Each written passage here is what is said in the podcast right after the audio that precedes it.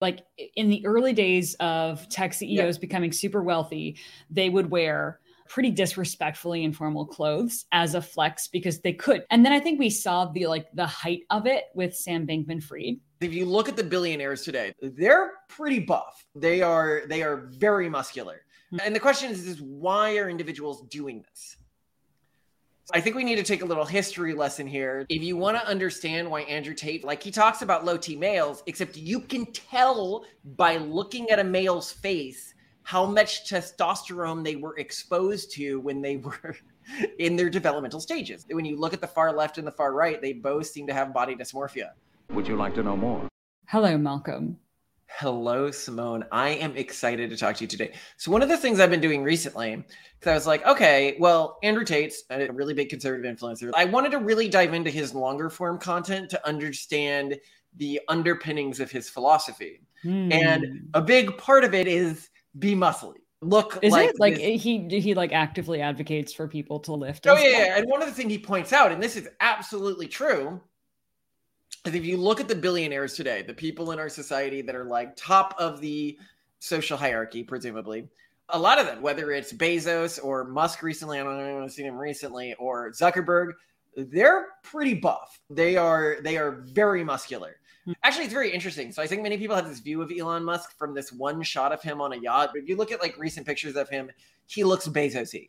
That's what I think. Oh no, does he really? Okay. Okay. But the point being is that you see this sort of across the billionaire class right now, right? And so Andrew Tate's taking that as evidence that, look, once you don't have any other needs, you realize the importance of muscle.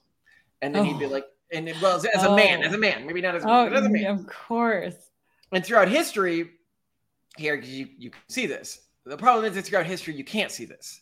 What you actually see and what is actually going on here, and this is a very interesting phenomenon to dissect. So like, let's talk about luxury cars, right? Mm-hmm, mm-hmm. If you are buying a pointless luxury car to signal your status or build a self-narrative of I am a person with X type of things, you need to actually think about what you're giving up when you spend 3 times on a car what you would otherwise spend.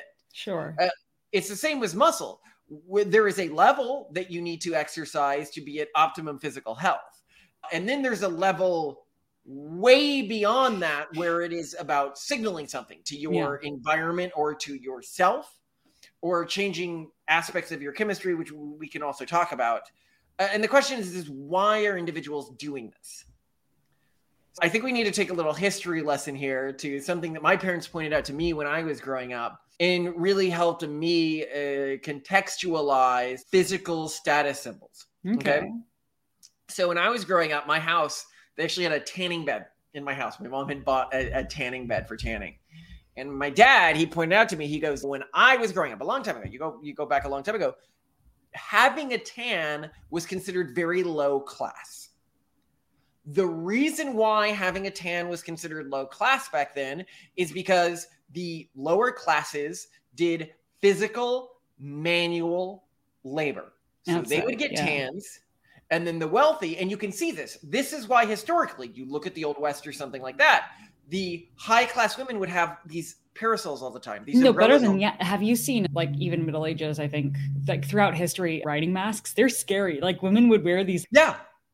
Yeah, so throughout most of history, tans were considered very, very, very low class. Well, and even currently, keep in mind, have you seen, like, the sort of bikini, burqa, face mask things that, like... Well, I want to talk about how this flipped again, okay? Okay, yeah. So then there was a generation where tans became common because everyone was like, okay, so first let's talk about how tans became high class. Mm-hmm. Well, what you had is a culture where the lower class, instead of working on farms, because all that had been automated, they were working at McDonald's or whatever, right? Mm-hmm. So the only people who could spend all day in the sun were rich people.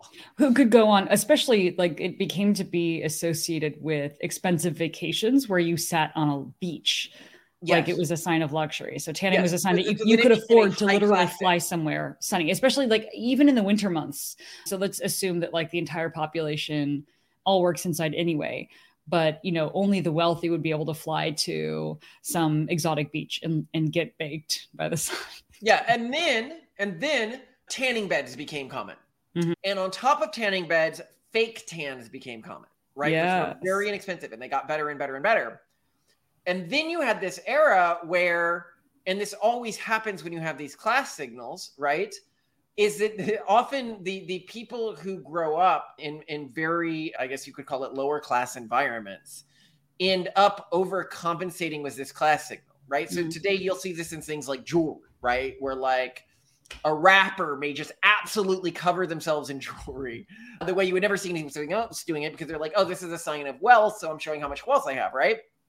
And you had this with tanning as well, where they would get these really deep, almost comical tans to other people. And then where this really began to become broadcast, and that this had become a lower class or very nouveau riche. So there's two sort of groups of nouveau riche. One group of nouveau riche is a group that integrates well with older money society, and they get considered genuinely upper class individuals. The other group is a group that, like, I don't know if you call them autistic, but they don't really get it. Like, they get off in some way. And this is what, like, Jersey Shore. So Gen Z have no idea what I'm talking about when I'm talking about, like, Snooki or Jersey Shore. Actually, I discovered recently that Jersey Shore has a comeback season on television right now. So maybe they do. Okay. But anyway, so this then advertised for the general public, oh, now tans are again lower class because they are attainable to everyone. Mm-hmm. And they sort of clueless class, which is generally obvious to both the high class and the low class, has gone overboard with them as a means of status signaling. And now we all know now these are low class. And so then, as to Simone is talking about, it has now again become a quote unquote upper class thing to hide your face from the sun all the time, right? Well, and this varies across culture, and also like varies depending on what technology shows. I mean, obviously right now there's a lot of emphasis on either getting a fake tan or not being exposed to the sun at all, because another huge class signifier, or at least status signifier, is youth, especially among women. So of course they're trying to hide from the sun. But I would say that what you're describing here is an oscillation that has happened basically as long as there has been culture, and you see evidence of the oscillation being dealt with in really interesting ways. For example, there's a really interesting course on Wondrium / by the Teaching Company on food history. And the lecturer talks about how food trends have oscillated between like extremely complex, disgusting, really difficult to eat meals. Imagine the turducken, where you've got like a pigeon inside a turkey, inside a whatever, a swan. And it's just like disgusting, versus like really simple food. And a lot of it depended on what people of lower means were able to do. And they always want to copy, of course, people with higher means. And then obviously the people of higher means rebelling and trying to show that they're different from people of lower means to play their status games. Well, like Baroque style, right? You get to this stage where it becomes so, what was the style after Baroque? Like ultra Baroque or something? Rococo. I mean, like post Baroque was just Baroque plus natural features, sort of like, and more dating back to like simplism again. And then we got neoclassical, where it went all back to sort of Roman columns and clean lines. You went from like really poofy dresses to the empire waist, where you basically have a female column of a dress. But then, of course, you also have things like sumptuary laws, where literally it has been illegal during many like periods of history to have shoes of a certain length, or to have the clothes of a certain color, or to just like own certain objects if you weren't in a certain level of society, because there's been so much interest. And I think so much like frustration on behalf of like wealthy people who really want to show off their status, of like, God, like these people keep copying me. How do I show that I'm special? Like, guys, just stop. This is mine. Stop copying me. Well, and this is how like purple became like a wealthy color, right? Mm-hmm. Because it was really expensive to get, and you had to crush shells that were only found in like Phoenicia, right? And so it was one of the major Phoenician industries. And then people would outlaw people who weren't in the upper classes from wearing purple once it became easier to copy these colors. And you'll see this throughout history. Another really interesting example here, if you're talking about people who aren't from like the Western cultural tradition, is you look at like fat activists, and they're like, well, within some cultures, being fat was considered high class. And that's absolutely true. 100%. But we also have longitudinal studies on those cultures after they acquired wealth and modernity. And it turns out that once there is no longer food scarcity within those cultures, being fat immediately becomes low class.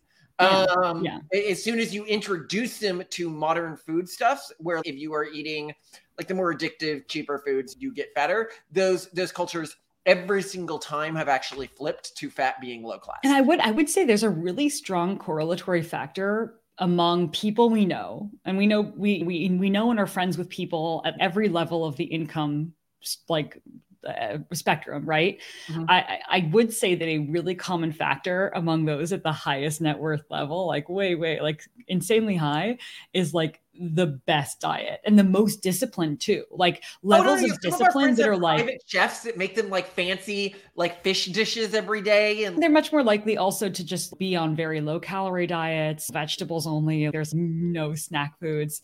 They're very careful about those things. And so, yeah, it's definitely not even necessarily, almost certainly it's not about comfort. But let's bring it back to muscles, because I think that's really interesting. Yeah, and I'm thinking about ancient Greek and Roman statues. People would be like, yeah, see, muscles have always been a sign of status, but I actually think that muscles were more a sign of beauty than they were really a sign of status. And when you look at these statues of famous leaders, they are not terribly muscular. They are just sort of like whatever. You would have muscular servants. And this is true in a lot of these periods. Yeah. Yeah. So why is muscle big today? And the answer is because it is the single... One, we haven't really found a good way to fake muscle yet. Yeah. Steroids are now getting big, so I expect this trend to reverse. So we'll talk about that in a second. But it is a thing that, assuming no steroids, was actually pretty hard for wealthy people to fake, hard for anyone to fake to an extent. And it required an enormous time investment. Mm-hmm. Building big muscles as a man shows there are a certain number of hours every day to look like Jeff Bezos, right? That you don't need to work. Yeah. And that is how it became the class status signal of our generation. The reason why it will fall as a class status signal is everyone basically found out, okay, exogenous steroids. So men generate more of these than women, like endogenous steroids, right? More than women. And that's why it's easier for them to gain muscle mass than women. That's why on average men are 50% stronger than women in most strength tests. But you can take these extra, you can increase your amount of steroids, right?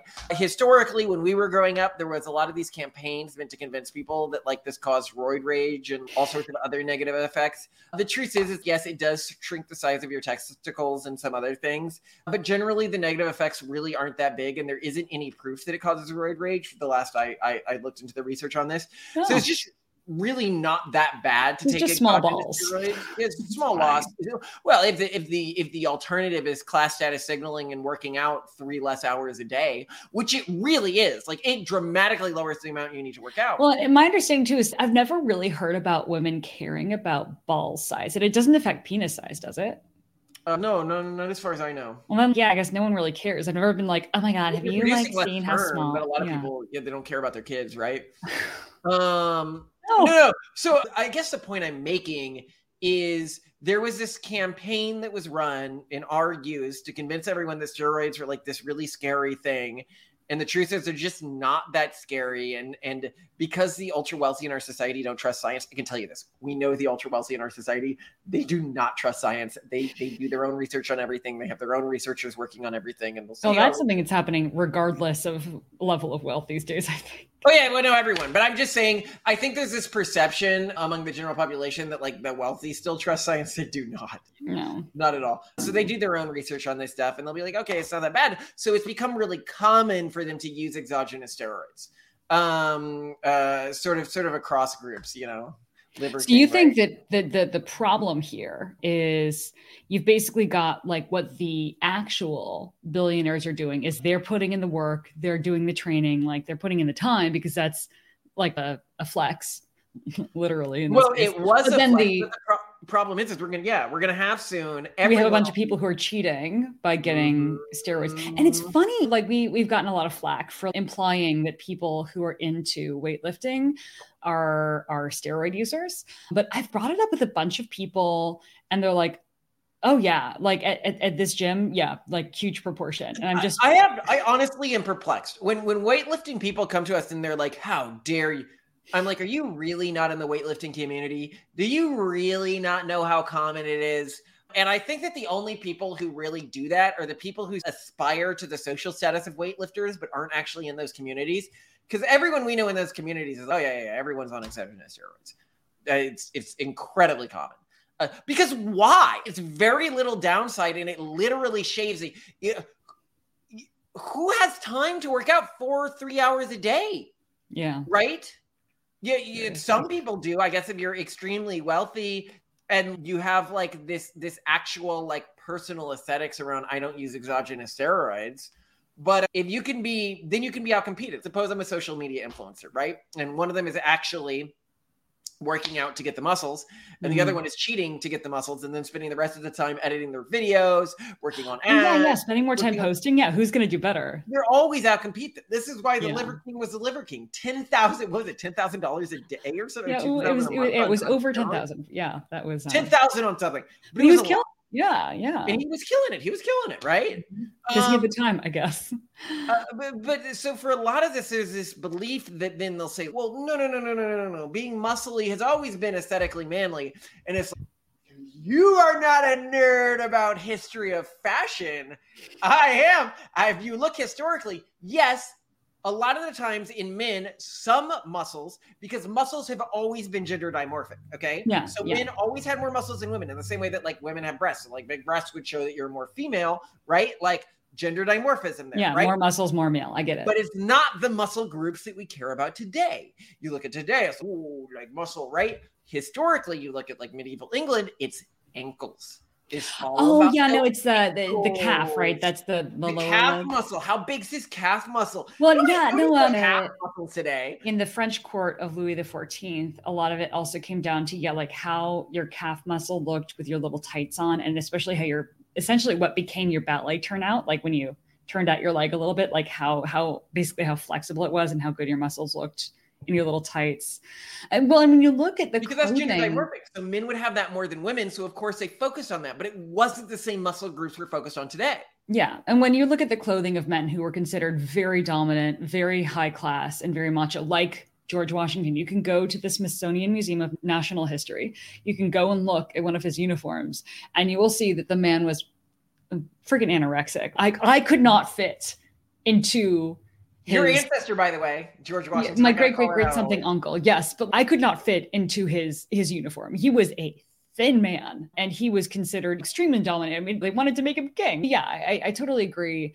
And even in the times of ancient Rome, where I think there was all this, definitely people celebrated the male form and the muscular male form, but they were gladiators. They were workers. Like you appreciated them, but like the leaders, the dominant in society. This is actually true about the 1950s. So if you go back at the 1950s, you go back to this era that a lot of people like the raw egg nationalist, the Bronze Age pervert ideal.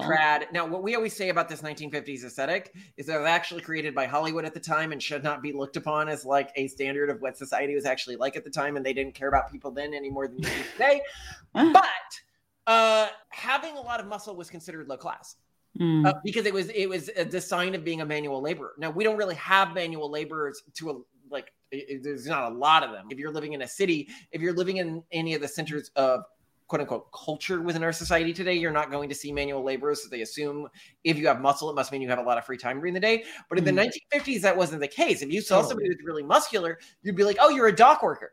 You're Popeye, right? This was not like, no, it's true. Muscles were seen actively as a sign of being uneducated and low class. And that is only just now beginning to trend. In fact, when you look at cartoon tropes, which I think are interesting indicators, that the muscular one is the big stupid one, the grunt, which is sort of interesting. I mean, like there's Superman, I guess, who's like, pretty muscular. Well, but Superman, when he's in human world, he doesn't look muscular. Not in the that's true.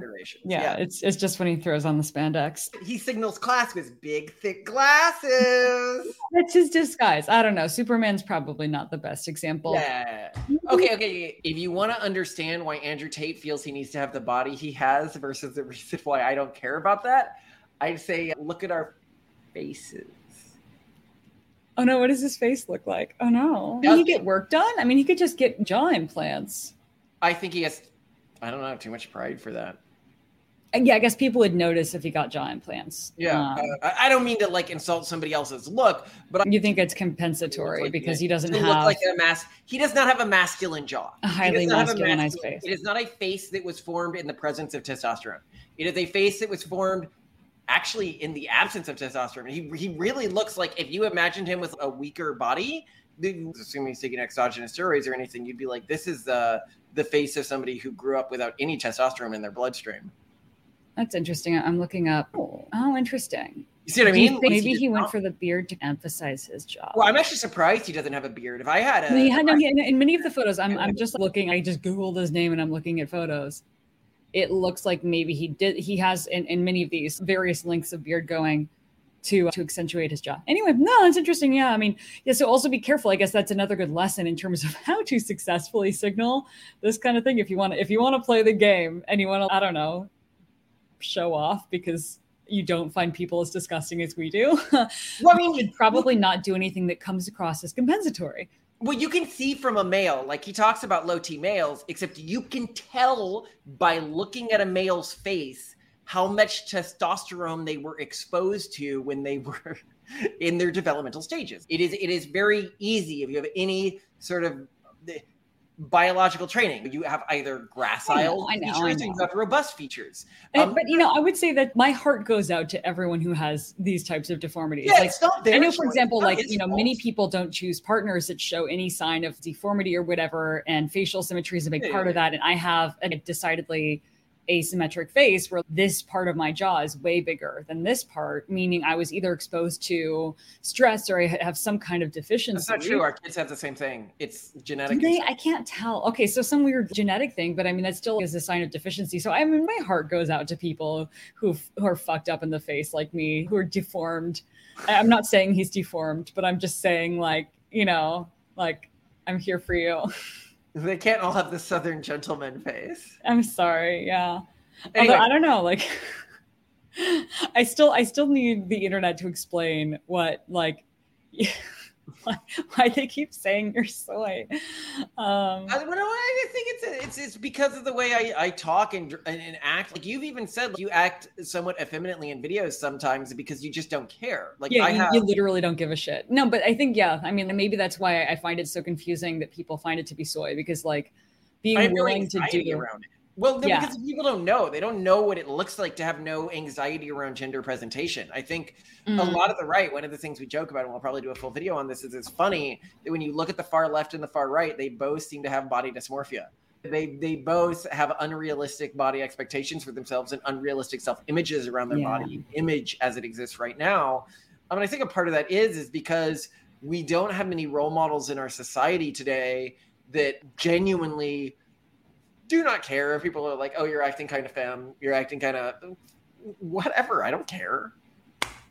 I have a wife and kids.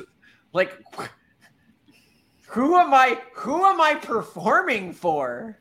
Yeah. But here's post-hustle world. What is the next? Call it. I want to see. I don't know what the next is, but what I really want to emphasize to our viewers, right, is when you think about the cost you spend on the things in your life that signal self-narrative to yourself. I'm a big, strong person. I'm a meaningful person. I'm a cool guy.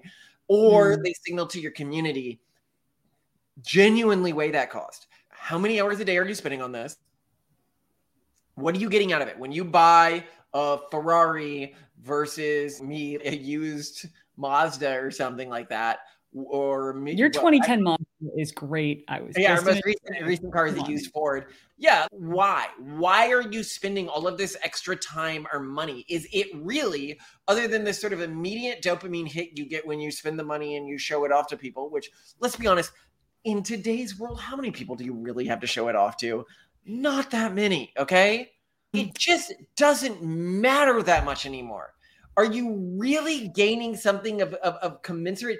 I kind of disagree. So I disagree because I think right now people have a bigger audience than ever before in some ways. And they're signaling their sin. They're signaling how easy it was to corrupt the things that they were trying to achieve with their life with vanity. I don't know. Anyway, what I'm seeing is when I look at people younger than us, or I even just look at people tiny bit younger than us, and I see they post something on social media, the number of likes they get, I'm like, oh my God, I don't whoa, man, are you famous? No, their lives are online.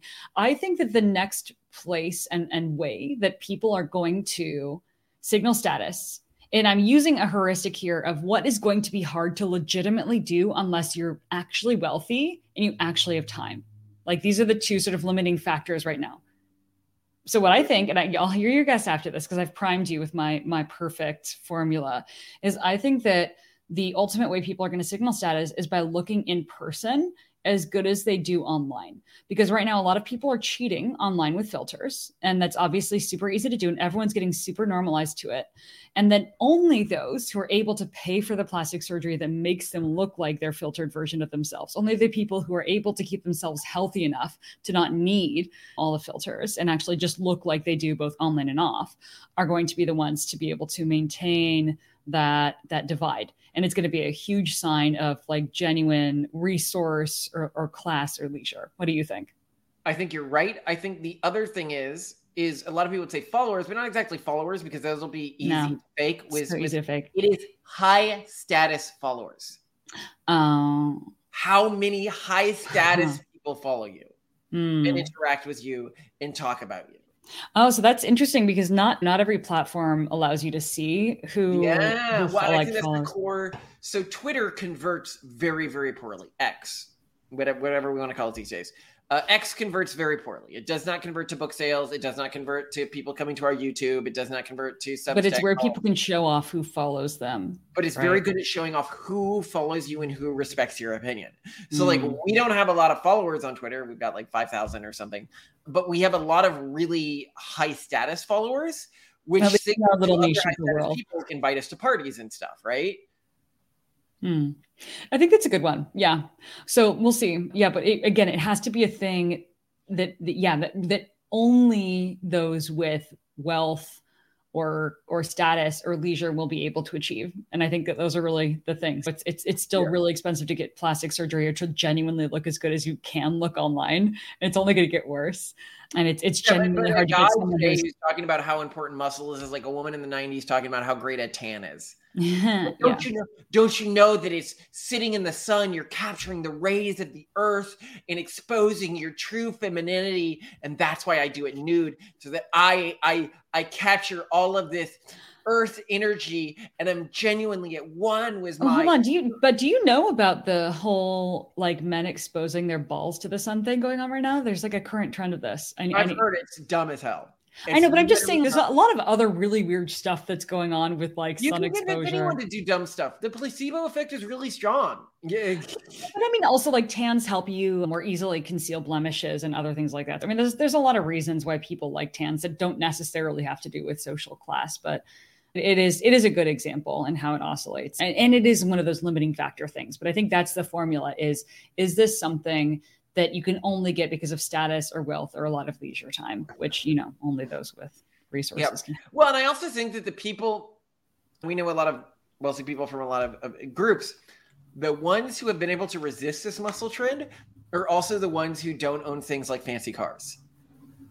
Yeah. It's specifically susceptible to the people who need to show off all the hot women there was and all their fancy cars. Well, and to a certain extent, it exposes new money, right? Because I won't say new money, but a level of insecurity, a level of I earned money just so I could signal my status to other people. Yeah, well, I think here's an interesting example of it that shows that the status cycle is informally dressing as a flex. Right? Like in the early days of tech CEOs becoming super wealthy, they would wear pretty disrespectfully informal clothes as a flex because they could, because it just had that much money. They were still allowed in the room. And then I think we saw the height of it with Sam Bankman-Fried, who was not only like wearing very respectfully informal clothes, but like even behaving disrespectfully, like playing games while on key interviews. Oh, I love this. Okay. So people don't know Sam Bankman-Fried, FTX, big EA guy, basically funded 80% of all effective altruism stuff. Interesting. And he would always flex about how, he was living inexpensively, right? Inexpensively. So that he could give all his money to charity, okay, right? But then you'd see him on business meetings and he'd be playing League of Legends, right? This was the famous thing that he would do. Why was he doing this? This was not to give money to effective altruism. It was to show class status through insulting the other people in the meeting without having them leave. The moment I saw that, I knew all this guy cared about was status. Because you look at us and the ways that we save money. We try to donate around 50% of our yearly income to charities or causes like that. And this has been recorded in newspapers, so we're not BSing this. This isn't like the Telegraph and stuff.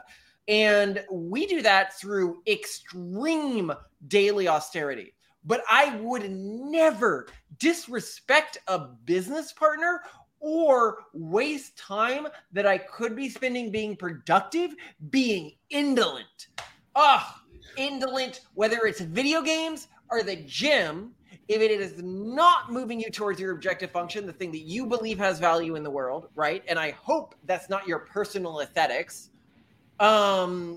Then it is a sin. It's sinful. And we all engage in sin. I engage in sin myself. This doesn't help me. But at least when I am doing it, I acknowledge the cost of that sin to my lifestyle. I do not pretend like my sin is a virtue, whether that be. Yeah, I think there's in terms of successfully signaling status, like using these in some way rarefied commodities, be it a tan or a not tan or muscles or wearing informal clothes, there's a level of moderation that's required. And there's also a level of trailblazing that's required to genuinely show it, right? Because once everyone's doing it, or once a certain critical mass of people is doing it, it starts being seen as a demonstration, not of status or of genuine dominance, but of status anxiety. And the reason why you're doing it or why you're doing it in excess is because you feel like you need to signal your status. And if you feel like you need to signal your status, it's because you personally, at least, don't feel like you have it in the first place. I think that's why many, for example, designer brands have come to be seen as actually quite trashy by many groups, because like Gucci or something is seen as pretty trashy these days, right? Yes, because the groups who are desperate to signal status are getting it in excess. So I think if there's also a takeaway on like how to leverage this dynamic in a way that genuinely impresses people. One, don't do something that's overplayed. And two, just look for something. It can even be unique that just demonstrates that you have more time or money or resources than other people. But honestly, like the copycat approach, doing it by currently like getting more muscle or flexing that you can be informal somewhere, or even traveling to expensive vacation destinations, just isn't really going to impress people anymore, because it's already being signaled by too many people who are extremely status anxious. Yeah.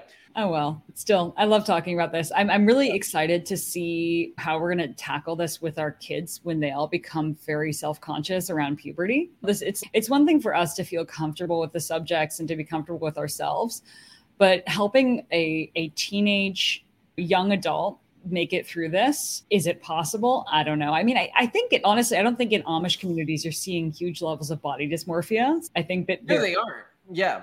But anyway, I'm looking forward to it's interesting within Amish communities, because class is not determined by wealth in any extent. The class status signaling is around things like beard links. It's around things like biblical knowledge. There are many different ways you can determine. I like class. That both beard length and biblical knowledge are both. Well, there was a hate crime case recently, and actually some Amish cut off other Amish men's beards. Oh, shots fired. Well, I know you see that as trivial, but to them. No, I don't know. I learned from Shanghai Noon with Jackie Chan that having hair cut off is like super not cool. All right. But yeah, this is true in some like Asian communities. Yeah, like the top knot, man, no, like no, the ceremonial hair. You do not touch in any culture with any gender. You do not touch weave. You do not touch ceremonial top knots, and you do not touch beards. Just draw the line. But anyway, Malcolm, we got to move on with our lives. It is so wonderful to have you back from a business trip. I love you so much. You are amazing.